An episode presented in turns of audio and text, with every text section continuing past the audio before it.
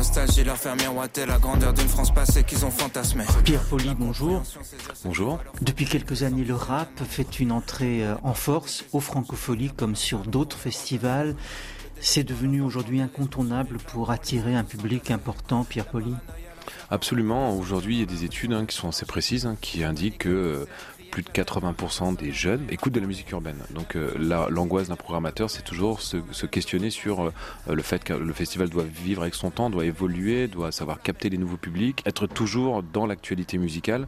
Et puis la musique urbaine, les Francofolies ont été dans les premiers festivals à en faire. On a eu les hip-hop folies il y a, je sais plus, 15-20 ans, qui avaient été faits pendant le festival, où à l'époque, les Francofolies passaient un peu pour des fous de faire ça. On avait des cartes de CRS partout, alors qu'en fait, ça s'était vraiment très bien passé. C'est une culture qui a toujours été existante, en tout cas depuis très longtemps, mais qui a manqué d'appropriation et de médiatisation, d'appropriation populaire, et finalement c'est une culture qui est arrivée par le public.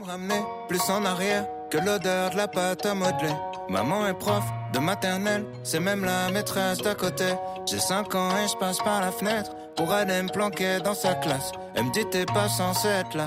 J'ai des prêts, toi c'est à ma place. J'aime que les cachets des artistes, ils augmentent à toute vitesse, aussi bien à l'international qu'en France. Est-ce qu'un festival comme le vôtre parvient à se maintenir financièrement avec cette nouvelle donne ? Alors c'est une vraie préoccupation chez nous, puisque on ne souhaite pas entrer dans la course à l'augmentation des cachets. On a encore la chance aux Francofolies que les artistes veulent vraiment venir jouer sur le festival. Donc ça nous met en position pour pouvoir discuter et leur faire comprendre aussi que nous, le site en lui-même n'est pas extensible. Mais ça reste quand même difficile. C'est vrai qu'on veut maintenir un prix de place abordable. Une soirée sur la grande scène des Franco, c'est le prix d'un seul artiste dans un zénith, par exemple, à l'année. Et puis on a des partenaires qui nous soutiennent, mais c'est effectivement pas facile. On ne sait pas ce que ça va donner dans le temps. Les Francofolies, c'est un festival qui s'exporte en Belgique, au Canada, en Bulgarie, entre autres.